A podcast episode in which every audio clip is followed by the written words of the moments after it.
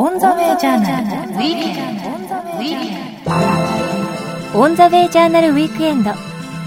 大阪ガス行動観察研究所所長の松並春人さんの登場です。心理学や人間工学などの知見をもとに人間の行動を客観的に観察することで通常人間が意識していない無意識の領域のニーズや暗黙知を可視化。それをサービス改善や商品開発人材育成や教育などにつなげていくのが行動観察です。松並さんはその行動観察のスペシャリストで2009年に大阪ガス行動観察研究所を設立。所長に就任されました。著書も多数あり最新刊はダイヤモンド社刊行動観察の基本。今回は行動観察の基本そして真髄についてそこから生まれうるさまざまな分野でのソリューションについて伺ってまいります聞き手は谷中修吾です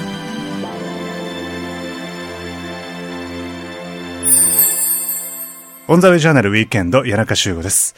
えこれから2週にわたって、大阪ガス行動観察研究所所長、松並春人さんにお話を伺ってまいります。よろしくお願いします。よろしくお願いします。えっ、と、あっという間に、年が明けましたけども、はい。年末年始はどんな感じだったんですか？年末年始は、あの、休養とインプットに当てましたですね。はいはいはいはい。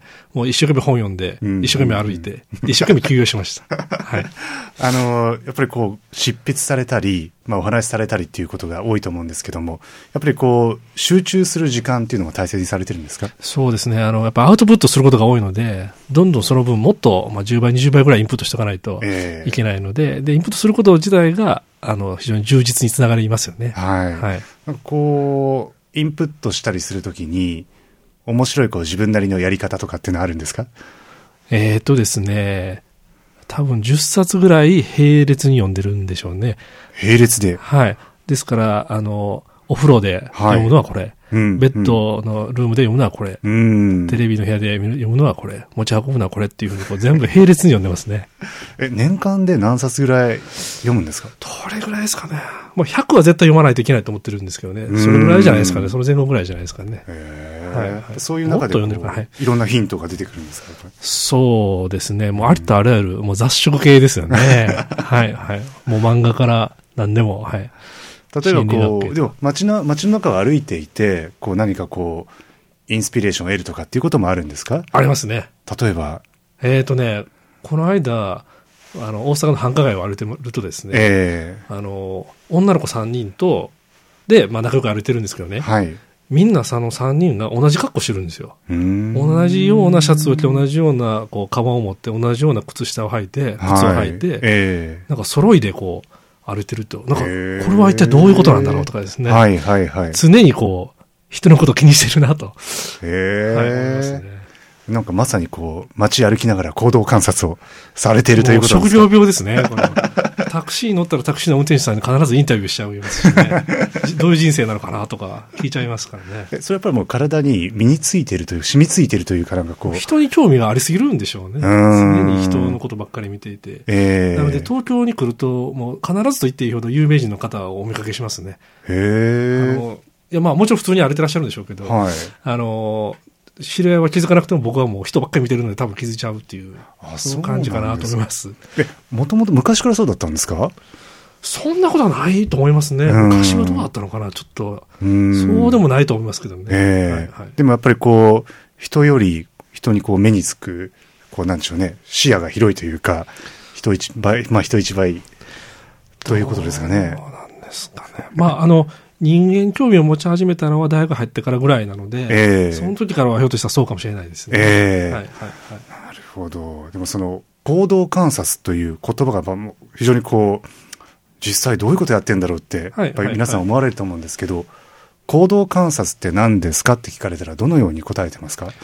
えーっとですね、まあ非常に行動観察という言葉自体は硬く聞こえるかもしれないんですけども、うんいたって楽しいことでして、えーまあ、周りの人、まあ、その場にいる人に興味を持ってですね、はい。その人がこうどうありたいのかなと、どうしたいのかなと、どうも本当はどう思ってらっしゃるのかなというのを、えーいろいろ知った上で、その人をどうやったらこう幸せにできるかなというのを考えるっていうのが、今日行動観察の基本にあるんですよね。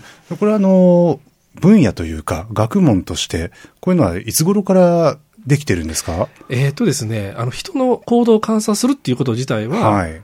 えーもう、かなり前ですね。それこそ、えーうん。あの、子供の、を、あの、まあ、し、育成とか育つ過程を観察するっていうところから始まってるんですけども、はいただ、こういうふうにこうビジネスでええコード観察を使うっていうのは、うんまだ十数年くらいじゃないですかね。そうなんですはい、か。はい。もともとどこで生まれたんですか？学問としてというかですね、ビジネスで使おうと言ったところが、やっぱり、多分アメリカの、はえー人間工学の専門家とか、心理学の専門家とか、うんリスノグラフィーの専門家が、あの、こうビジネスで新しい価値を生むのに使っていこうというところから始まったんじゃないかなと思うんですけど。うーん、はいなるほど。あのー実際にこの、行動観察研究所、これは大阪ガスの中にあると。これがまた非常に面白いなと思うんですけど、これはどんないきさつがあるんですか、えっ、とですね、ええあの、大阪ガスっていうのは、あの、サービス業なんですよね。はい。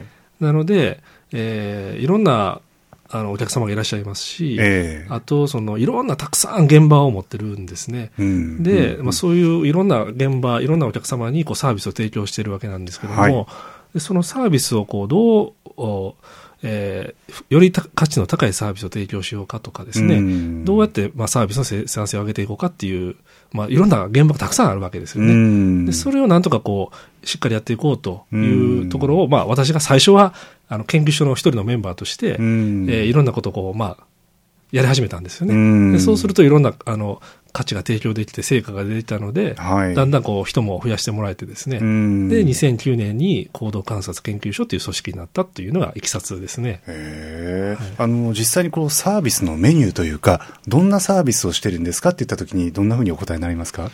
えーっとですね、まあはい。大きく二つあるんですけども、ええ一つは、えー新しい価値を、まあ、作るっていうところですね。それは製品開発でもいいですし、サービスでもいいんですけどもうん、より付加価値の高い新しいうん。サービスを何かしたいと、うん価値作りをしたいと。うん。いう時に、その対象になりそうな人をこう観察した上で、その人たちの潜在ニーズを知って、うん。えー考えましょうっていうのが大きく一つあるのと、はい。あともう一つは、そのサービスを運営するっていうところをどうやって賢くやっていこうかっていう分野になるんですけども、うん。例えば接客のクオリティどうやって上げようかとか、うん。営業のこう、えースキルをどうやって共有しようかとかですね、ええーサービスのクオリティを高めて生産性を上げるのをどうやっていこうかっていう、まあ大きく付加価値をどう提案するかっていう話と、えーサービスをどう科学していくかっていう、大きく二つメニューがあるというふうに考えてもらったらいいかなと思います。なんかあの、いろんなタイプのお客さんがいそうですけども。そうなんですよ。だからですから、あの、まあ我々ビジネスとしてやってるわけなんですけども、ええ。クライアントも非常に幅広くて、うん。えーメーカーさんの製造業さんもあればですね、うん。えー製造業さんでも、えー製品開発もあれば、うん。あの工場という現場もありますし、ああとサービス業でしたら、まあ、ホテルとかレストランとか、ええまあ、いろんな、いわゆるサービス業と言われるところがありますね。なんか、あちこちから引っ張りだこなんじゃないですか。あの、はい、おかげさまでいろんなところから、あの、いろんな面白いお題をいただいたりとかしてですね、ええそれにまあ立ち向かっていくっていうことはや、まあ日々やってるっていう感じですね。なんかちょっと前振りになっちゃいますけど、その面白い、まあテーマというか、はい。最近でこう面白かったなと思うものって、もしパッと思いつくものをあげるとしたら、何がありますか？多分いろんな業界、いろんなテーマっていうのがあるので、これって一つ絞るのは難しいとは思うんですけども。うーん、何かな、最近の、でもいや、うんあの、いろいろ面白いのあるんですけどね。ええ。あの、周囲事務所言っていいのかどうかとかいうのをちょっと考えてからやらないといけないなと思ってちょっと躊躇してるんですけども、うーん、まあ、あの、もうちょっとこう、最近出た本にはもう書いてしまってるんですけども、ええ。あの、非常にやっぱり印象的だったのは、高齢者の観察っていうところですか。ね。そこ非常に、あの、学びもありましたし、新しい価値も生めたんじゃないかなと思うんですけどうも、ん。あの具体的なその事例は、ぜひこの後にまたはい。おいおいとはい。伺っていきたいと思うんですけども、はい。ただその行動観察をする上で、こうなんか重要となるステップとか要素というものがあると伺ったんですけども。はい。えっとですね、大きく、あの、ステップ3つありましてですね。ええ。まず最初我々がするのは、もうとにかく現場に行くっていうことですね。えうん。場に行って、えーそこでどういうう実態があって、うん。どういう人の行動があって、うん。どういう人の思いがあってっていうのを、あの、知ると。うん。それはやっぱり場に行かないとうん。わかりませんので、とにかく場に足を運んでですね、うん。もうその空気感も含めてすべてこう、いろんな情報を集めてくるっていうことを一生懸命やるっていう、のが最初の観察というステップですね。うんはい。で、その次どうするかというと、あの、分析っていうステップに入るんですけども、はいまあ、もう、たくさんのファクト、事実をこう集めてきた上で、はいそれを構造的に解釈するっていうことをするんですね。うんこれ、まあ、いろいろあったけれども、こういうことなんじゃないのかと。うんうんこう解釈したらいろんなことが説明できちゃうんじゃないかっていう、まあ、解釈を一生懸命、えーすると。で、えー解釈できましたら、まあ、こういうふうなことじゃないかっていう仮説が生まれましたら、うんえーそれについて手を打っていくと。うんこうしたらうまくいくんじゃないかと。で、それを実践してみて結果を出していくっていう、うんまあ、それをソリューションと呼んでるんですけども、はいなので、まあ、観察して、分析して、解釈して、ソリューションを生んでいくと。まあ、そういう3つのステップになってます。なんかそれぞれ求められるこうスキルとか能力がまた違うんですかね？違いますねうん。観察の時には、やはり、こう、いろんなことに気づくっていうことができないといけないですしうん、なので、まあ、まず広げるっていうことが必要なんですけども、はい。解釈の時には、今度は、それをこう、まあ、集約するというかですね、ええこういうことなんじゃないかっていう本質をこう、いかに捉えるかと。ええ。で、ソリューションの時には、それを踏まえた上で、ええ。どういうやり方があるかっていうのをまた今度は生まないといけないので、うん。はい。まず、いろいろ集めてきて、え。えーそれを仮説立てして、はい。で、発想していくっていうことが必要になってきますね。なんかこう、面白いです。そのプロセス、こう、ある意味、探偵みたいな、そんなそうなんですよ。感じもありませんか？あもうおっしゃる通りです。探偵に非常に近くてですね。えあの、それこそシャーロック・ホームズとワトソンみたいにですね、あの、同じ現場に行っても、えはい。あの、ワトソンは、まあ、割と普通の人として描かれてるわけなんですけども、もう普通のことに気づいて、ええ。で、普通に解釈して、うん。で、犯人普通に考えたらこの人じゃないかっていうふうにこう、まあ、考えるわけなんですけども、うんうんうんうんあの、我々はやっぱりシャーロック・ホームズを目指し、目指していてですね、え。とにかくこう、ワトソンも気づかないような事実をいっぱいこう気づいてですね、わワトソン君、それは気づいてなかったねっていうようなことをいっぱい気づいた上で、はい。でしかもその解釈するときに当たり前に解釈するだけじゃなくて、えええーまあ、シャーロック・ホームズが得意とするのは意外な、こう、犯人とか、うん意外な、うんあの、理由とかをこう見つけてくるっていうことですよね。はいワトソンが思いもつかないような、あ、そうかと。確かにそう言われてみれば、いろんなこと説明できるとええいうのを掴んできた上で、あの、意外な犯人をを指さすっていうう、ん。それをやっぱ目指してるんですよね。めちゃめちゃ面白いですね、それ。いや、楽しいですよ。めちゃくちゃ楽しい仕事ですよ、これは。いや、そうですか。なんかまさにこう、ビジネス版のシャーロック・ホームズ。というふうに私私も認識してるんですけども、ええはい、はい。いや、かっこいいですね。かっこいいかどうかわからないですけどね。まあ非常に大変ですよ。うんはい、大変です。体力もいります、知力もいりますので大変ですけども、ええ面白いですよ。またこの今の時代に、そのビジネス版シャーロック・ホームズが生きるいろんな可能性、はい。い、ろんな余地、この社会で今改めて行動観察というのはどんなふうに捉えてますか？そうですね。あの、これまでは割とこう正解っていうのが見えてたんじゃないかなと思うんですよね。うん。割とこう、えーまあ私はあの、えーこれまでっていうのはニュートンの時代っていうふうにちょっと考えてるんですけども、どういうことかっていうと、もう正解がちゃんとあってですね、うん。もう何回やっても同じような結果が出るっていうのがニュートンの世界ですよね。だけど、あの、今はもうどんどんこう世の中が大きく、あの変化のスピードが、あの、上がっていて、はい。今はダーウィンの時代じゃないかなと。つまり、どんどんどんどん変わっていくので、えー適切にこう、突然変異をしてですね。うんで、こう、あの、で、何かが生き残るっていうような形、適合、環境に適合したものが生き残っていくっていうようなうん。世の中になってきたっていうふうに考えるとですね、ええ。真面目に正解だけをこう探してこうっていうんじゃなくて、うん。どう突然変異すれば生き残っていけるかっていうのを考える必要が出てくると。となると、まあ、真面目に丁寧にこれまでの枠組みで考えるだけじゃなくて、うん。わざとこう、それ、ワトソンの真面目な考え方だけじゃなくて、うんそれまでと違う解釈をいろいろやっていかないといけないんじゃないかと。うんそうなってくると、シャーロック・ホームズみたいにですね、いろんな事実を考えると、ひょっとしたらこう考えた方がいいんじゃないかっていうふうにう、ん常に考え続けるっていうのが必要になってくるんじゃないかなと思ってるんですけどね。ね。なんかある意味、こう、とてもロジカルで、かつとてもクリエイティブ、まあ、両面がある感じがしますよね。そうですね。まあ、ロジカルでもあるんですけども、ええただ、あの、仮説を作るっていうところだけで言うと、ええあの、必ず正しいとは言い切れないんですよね。うんまあ、シャーロック・ホームズは小説なので必ず彼が正しいようになってるんですけども、え解釈っていうのはもちろん間違ってる可能性もあるので、えははははあの、演劇的に必ず正しいっていうふうにはならないんですうよね。ん。はい。えーそうすると、こう、ソリューションの仕方も、本当にこう、バラエティがあるというか。そうですね。なので、単にその、どういうかん事業環境があって、はいお客さんがどうでとかっていうだけじゃなくて、うん自分たちの組織が何をどうしたいのかっていうのも非常に重要になってくると思いますね、最後には。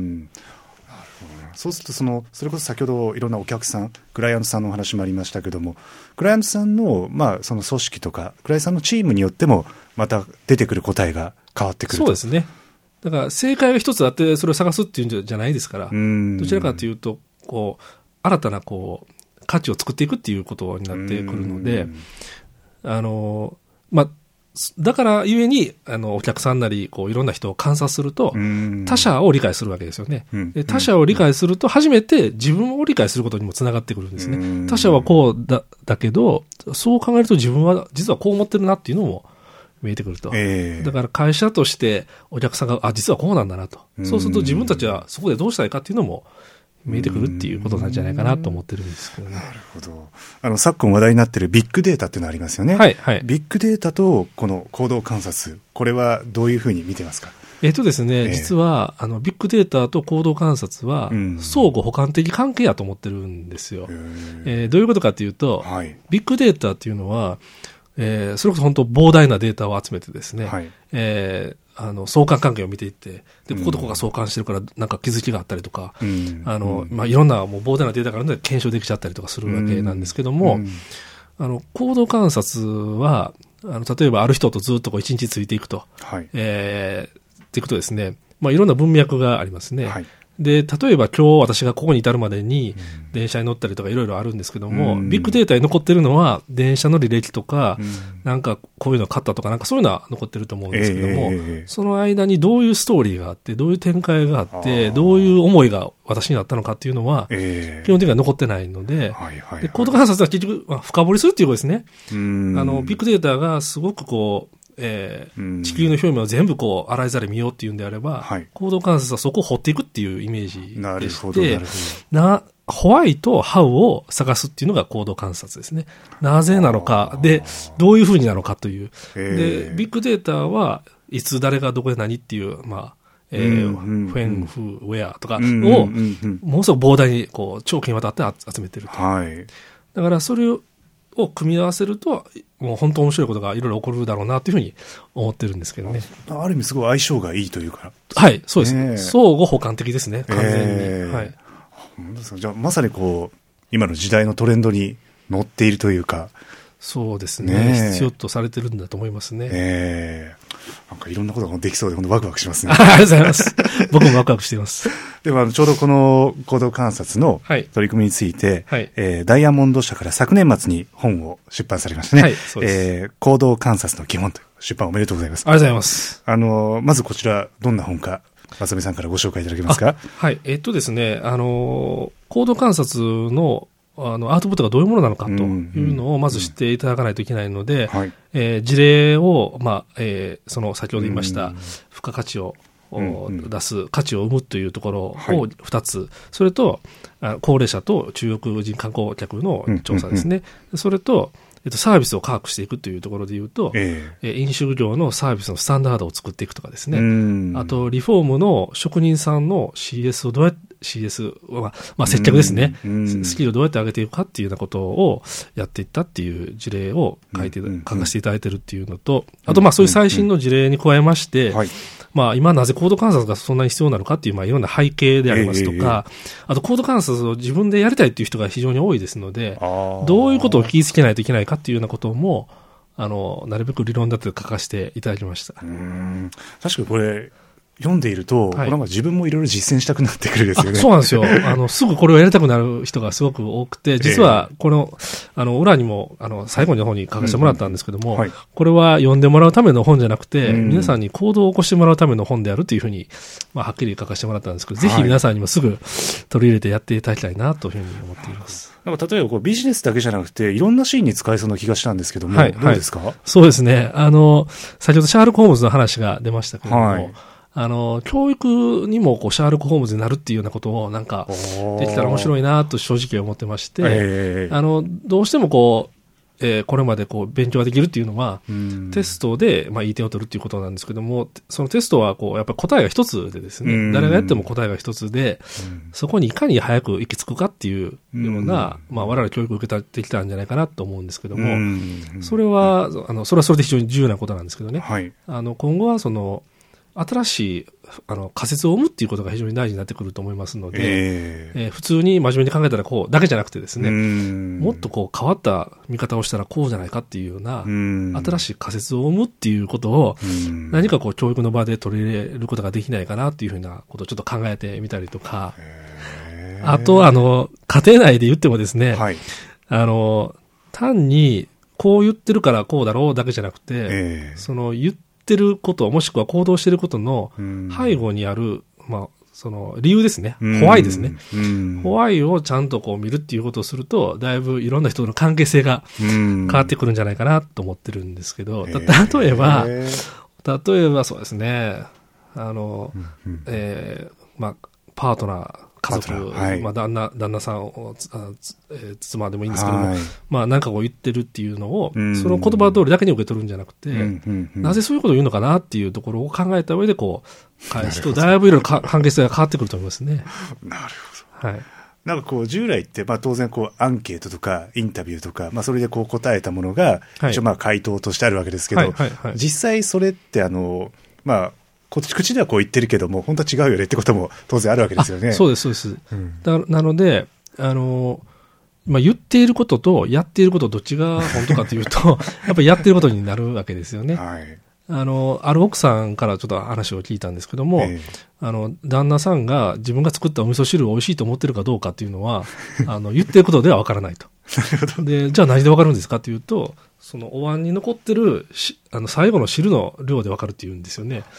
つまり、美味しい美味しいって言ってる、口では言ってるけれども、汁が最後どんだけ残ってるかで 本当に美味しいと思ってるかどうかがわかるっていうふうに言ったんですけどもな、るほど。はい。